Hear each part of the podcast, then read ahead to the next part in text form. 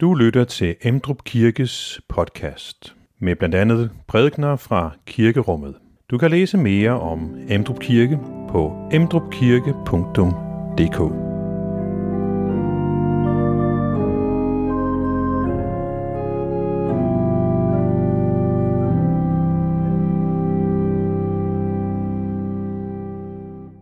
Velkommen til øh, gudstjeneste i dag, 8. søndag efter øh, Trinitatis.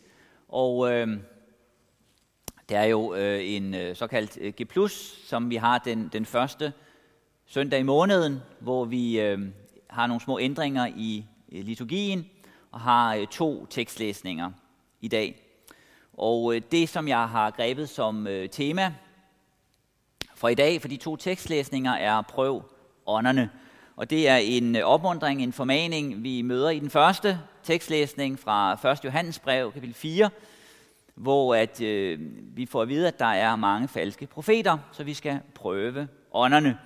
Jesus siger noget lignende i øh, evangelielæsningen i dag fra Matthæus 7, slutningen af bjergprædikenen.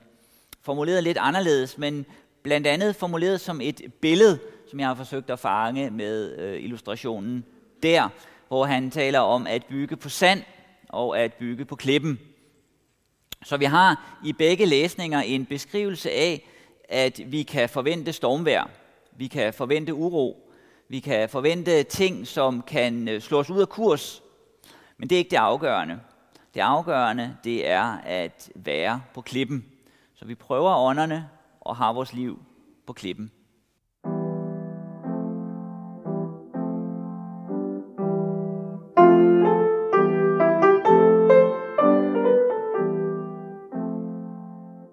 Dette hellige evangelium skriver evangelisten Matthæus. Mange vil den dag sige til mig, Herre, Herre, har vi ikke profeteret i dit navn? Og har vi ikke uddrevet dæmoner i dit navn? Og har vi ikke gjort mange mægtige gerninger i dit navn? Og der vil jeg sige dem, som det er. Jeg har aldrig kendt jer. Bort fra mig, I, som begår lovbrud. Derfor, en hver, som hører disse ord og handler efter dem, skal ligne en klog mand, der har bygget sit hus på klippen, og skybruddet kom, og floderne steg, og stormene suste og ramte det hus. Men det faldt ikke, for dets grund var lagt på klippen. Men enhver, som hører disse ord og ikke handler efter dem, skal ligne en tåbe, der har bygget sit hus på sand. Og skybruddet kom, floderne steg, og stormene suste og slog imod det hus. Og det faldt, og dets fald var stort. Da Jesus var færdig med denne tale, var skarne slået af forundring over hans lære, for han underviste dem som en, der har myndighed, og ikke som deres skriftkloge. Amen. Hmm. Lad os bede. Tak, Jesus, for dit ord og vejledning. Tak, at du ønsker, at vi skal kende dig. Tak, at du ønsker at kende os. Vi beder så om, at du vil komme til os i dag gennem dit ord, og vise os i vores liv, hvad det vil sige at bygge på klippen, at være på klippen, at være på dit ord, at kende dig, for at vi ikke må fare vild og lede vild. Amen.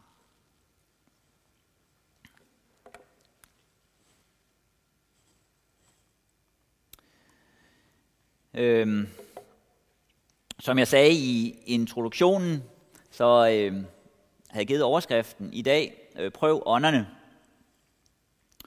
Og det er jo den formulering, en formulering, vi øh, møder i øh, 1. Johannes 4, som i den første læsning i dag, hvor vi formanes til at prøve ånderne. Øh, Jesus har en øh, lignende advarsel, formaning, vejledning i læsningen i dag, som jeg lige har, har læst fra øh, evangelielæsningen fra Matthæus 7, som er afslutningen af øh, bjergprædikningen. Han bruger så nogle andre ord. Øh, begge læsninger kan man sige, at noget af det, som formuleres i de læsninger, det er, at øh, der er storm på vej. at det at leve som menneske er at leve, i hvert fald af og til, i stormvær.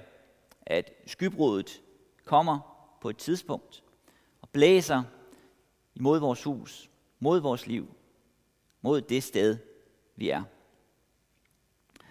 Og så er det afgørende, hvor vi står henne. Hvilken ånd, der bestemmer os, bestemmer vores liv. Og øh, det, som jo så er formaningen i 1. Johannes brev, det er, at vi ikke skal tro enhver ånd. Der ånder, der fører vild. Øh, og noget af det, som øh, jo ligger i den her øh, formaning og den her beskrivelse, og grunden til, at, der, at der, det formuleres som en advarsel, det er, at der er noget her, der undgår vores blik. Der er noget, vi ikke umiddelbart ser. Der er noget, som ser ud på en måde, men er på en anden. Og det er også noget af det, som øh, ligger i ordet ånd. At ordet ånd, at det, der bruges jo forskellige billeder øh, på det. Jesus taler også om vinden, og det ligger også i, i ordet både på hebraisk og græsk, at det kan også betyde vind. Vinden kan vi ikke se, men vi kan se dens virkninger. Det åndelige liv kan vi ikke umiddelbart se, men vi kan se dets virkninger. Jesus bruger så i, øh, her i slutningen af bjergprædiken, Matthæus 7, et billede på, på noget lignende, som så er et, et andet billede, nemlig billedet om en grund. Hvad er der under den grund, vi står på, den grund, vi bygger på? Det kan vi ikke umiddelbart se. Men det kan være, at det er sand, vi står på, og ikke klippe. Dermed så øh, fremhæves det altså i begge læsninger, at vi skal være opmærksom på, hvor vi har vores liv. Vi kan ikke øh, se, hvad der er nedenunder kirken her, sådan hvis man skal være meget konkret, om det er mosegrund, om kirken er piloteret, eller, eller hvad det er, den står på. Det er jo det, der ligger i billedet. Vi kan ikke umiddelbart se det. Og det overføres jo så på det menneskelige liv. Og noget af det, som Jesus beskriver i den måde, han, han fortæller historien på, det er, at det som umiddelbart ser ud til at være stort og herligt, det som hurtigt vokser, ser ud til at være noget og kan noget og viser sig synligt frem. Det som øh, folk lægger mærke til, det kan være, at det er bygget på sand, at det ikke holder. Så det som altså kendetegner det menneskelige liv, når vi skal prøve at, at spejde efter en vejledning i vores liv, så får vi at vide, at det, som umiddelbart har en yderstorhed, stort antal, stor magt, det som virker, har succes, at øh, det kan bedrage os. Vi kan bedrages af det ydre. Vi kan bedrages af antallet. Vi kan bedrages af magten. Vi kan bedrages af store ord. Ånden er usynlig, men det er en virkelighed, vi møder i menneskers liv. Vi møder mellem mennesker. Det er så at sige den lim, der binder mennesker sammen. Binder menneskelivet sammen. Man kan ikke se umiddelbart, om man kender et andet menneske, men det kan komme til udtryk på forskellige måder. Og når Jesus her i slutningen af øh, bjergprædiken i Matthæus 7 siger til nogen, som vi hørte før, jeg har aldrig kendt jer, så peger han på en usynlig virkelighed. Spørgsmålet om at kende ham eller ikke at kende ham. Det drejer sig ånd om forholdet mellem mennesker og om forholdet til Gud. Nogle gange kan det være svært at se, når vi er midt i det. Men øh, når vi zoomer ud og ser tingene lidt på afstand, og ser brudflader, ser eksempler fra historien, så kan vi se, at det har stor betydning. Det har stor betydning, hvilke ord, der bestemmer mellem mennesker. Og øh, der er hele tiden en kamp, også om ordene, på mange forskellige planer. Vi kan for eksempel se det i krigen i, i Ukraine, som vi hører jo en del om for tiden. De informationer og de samtaler, der er om det. I Rusland må man ikke kalde det en krig, det skal være en militær operation. Der er medier, der er udelukket i Rusland, og der er russiske medier, der er udelukket i Danmark. Og det gør man jo, fordi at ord betyder noget. Der er ord, man ikke ønsker at have ind i, samfund, i fællesskabet. Det former mennesker, det bestemmer menneskelige handlinger. Ord gør noget ved os.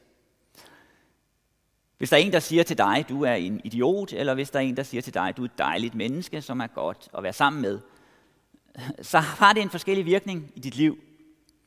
Og øh, nogle gange kan man jo sige, at ude af øje og ude af sind, men det er ikke altid sådan.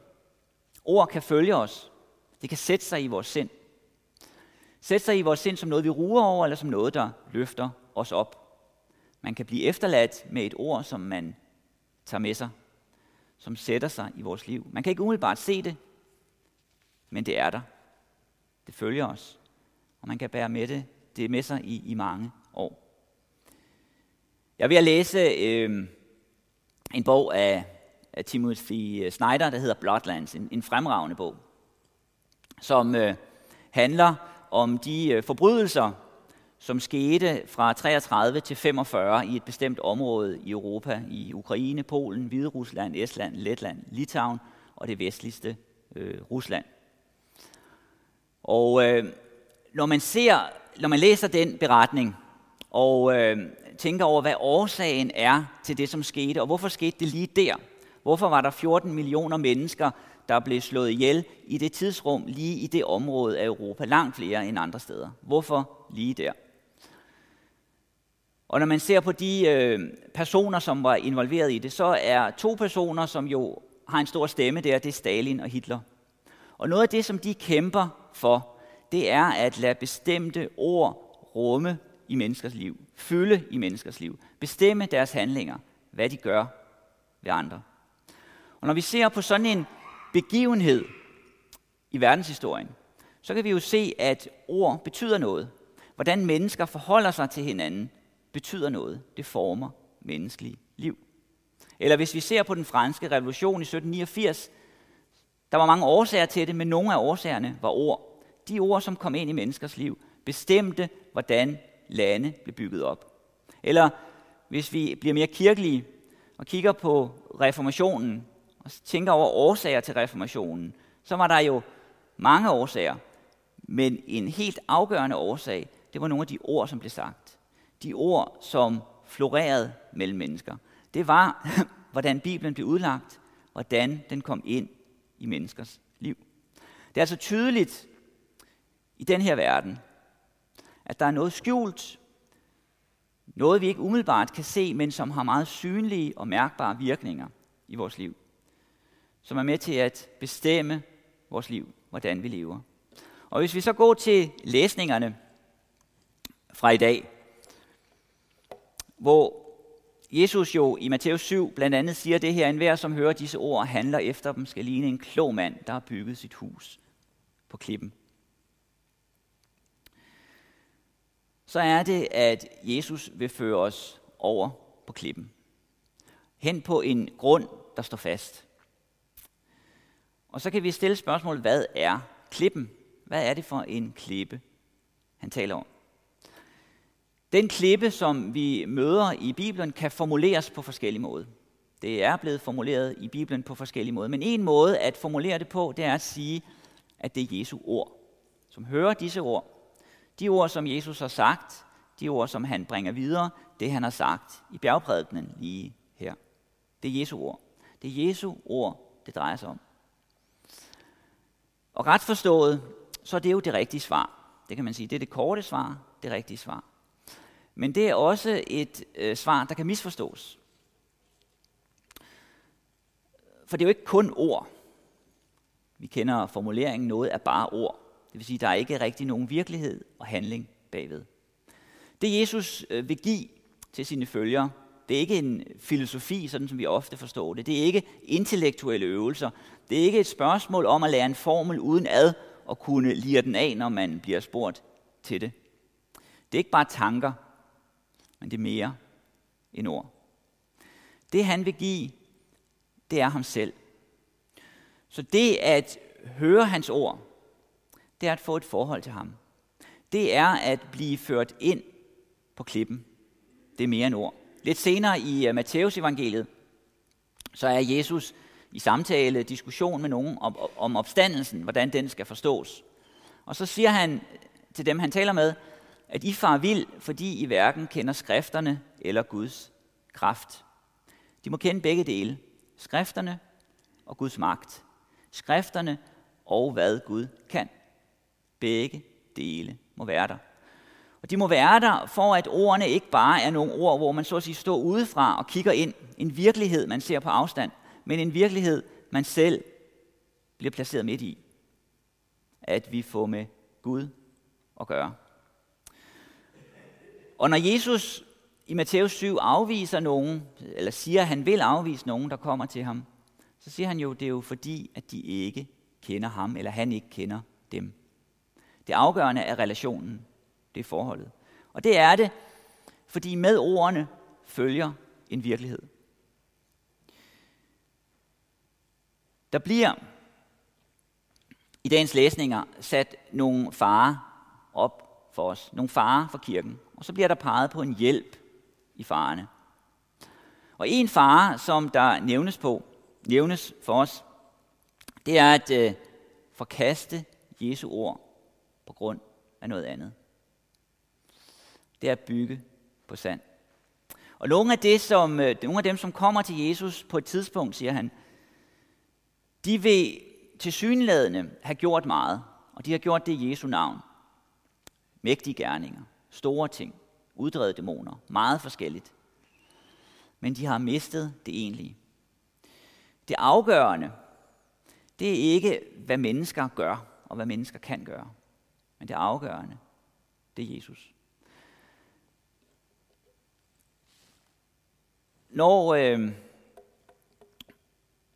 Johannes formulerer det på den her måde, som vi hørte før, mine kære, tro ikke enhver ånd, men prøv om ånderne er Gud, for der er gået mange falske profeter ud i verden. så peger han på der i 1. Johannes brev, at der så at sige er mange Jesuser. Det er ikke nok at sige Jesus. Fordi der er meget forskelligt, der kan dække sig under det. Jesus bliver formuleret på mange forskellige måder. Bliver forstået på mange forskellige måder. Han formulerer det så på den måde, Johannes, at man må fastholde, at Jesus er Messias kommet i kød. Og det er jo også fordi, han på det tidspunkt forholder sig til en misforståelse af, hvem Jesus var, som nogen kendte til på det tidspunkt. Og noget, som ligger i formuleringen, at man skal bekende, at Jesus er Messias kommet i kød, det er, at øh, budskabet er historisk. Eller som det står i vores oversættelse, Jesus er Kristus. Kristus er det græske ord for, for det jødiske, det hebraiske Messias. Og det, som der peges på, når han siger det, siger det, det er, at budskabet er historisk. Det er historisk, fordi det er bundet op på det gamle testamente.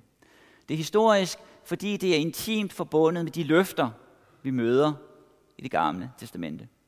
Hvis man derfor forkaster gamle testamente, så forkaster man Jesus. Jesus er jøde, helt og fuldt. Og noget andet, som fastholdes i formuleringen, det er, at han er kommet i kød. Det vil sige, Gud er kommet ind i menneskets historie. Den Gud, som er fjern og adskilt fra det menneskelige, forskelligt fra mennesker, er blevet menneske. Er blevet som en af os. Er blevet konkret. Er blevet kød. Er blevet menneske. Er kommet ind i vores historie. At himlen er kommet ind i vores verden. Det var der dengang nogen, der tog anstød af. Havde svært ved at rumme. Men det er det, som Johannes vil fastholde. At det, som er afgørende for vores forhold til Gud, det er ikke det, vi kan. Det er ikke de intellektuelle øvelser, vi kan stille op, eller hvad vi ellers kan, kan bidrage med. Men det er det, som Gud gør. At Gud er gået i stedet for mennesker. At Gud er blevet menneske. At Gud er blevet konkret. At Gud handler. Og der fastholdes i den beskrivelse en dobbelthed i det menneskelige. Dels, at vi har brug for frelse. Vi kan ikke gøre det selv. Vi er faldet. Og dels, at det kropslige, naturen, den verden, vi er sat i, er god som skabt af Gud.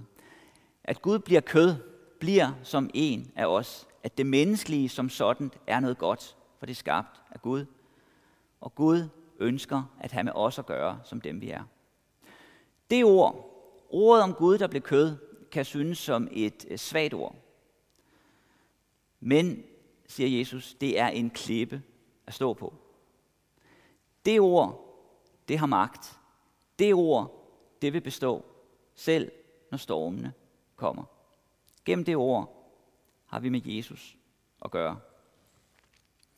Og derfor er det, at han bruger billedet med klippen og sætter det i forhold til stormene. Og noget han siger med det billede, det er, at det som er vigtigt i den her verden og i vores liv, det er ikke de storme, vi løber ind i. Det er ikke de problemer, vi står overfor. Det er ikke de ting, vi ikke kan magte og ikke kan overskue. Det er ikke det, der er afgørende. Det er ikke det, der bestemmer vores liv. Men det, som er afgørende, det er klippen. Hvis vi er på klippen, hvis vi er der, hvor Gud handler i den her verden og i vores liv, så får alt det andet en anden betydning. Det bliver ikke afgørende. Det er ikke det, der bestemmer vores liv. Så kan det storme så meget, som det vil, som det nogle gange gør. Men det er ikke det, der er afgørende. Det er afgørende at være på klippen. Det betyder, at det vigtigste er ikke, hvad vi kan udrette, hvad vi kan fremstille, hvordan vi kan fremstille vores eget liv, eller hvad vi kan pege på, hvad vi har gjort for andre og for Gud og for os selv. Men det vigtigste, det afgørende, det er Guds vidnesbyrd om os i Jesus. Det betyder, at det, som Gud vil gøre i vores liv, det begynder og ender med Jesus. Det har sit udgangspunkt der, og det ender der. Det, som er afgørende, det er at være kendt af ham. At have fællesskab med ham.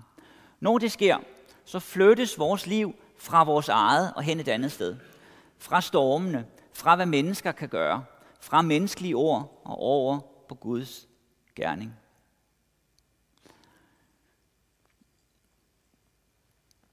Der er meget, som kan øh, flytte os væk fra det. Og det er jo så også grunden til, at,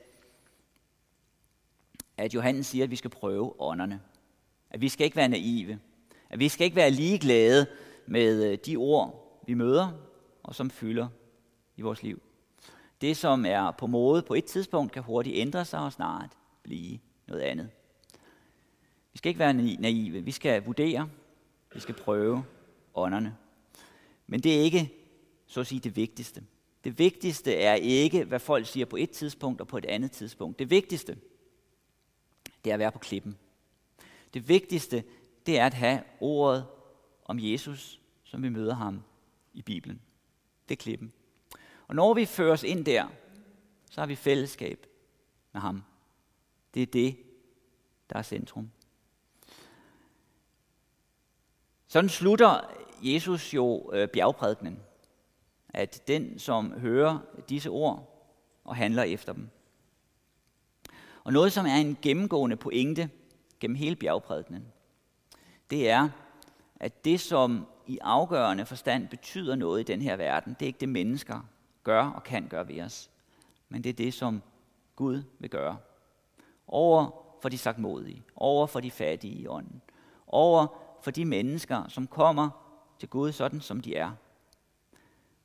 Når vi er der, så hører vi hans ord, og så får de rum i vores liv. Amen. Find flere podcast og læs mere på emdrupkirke.dk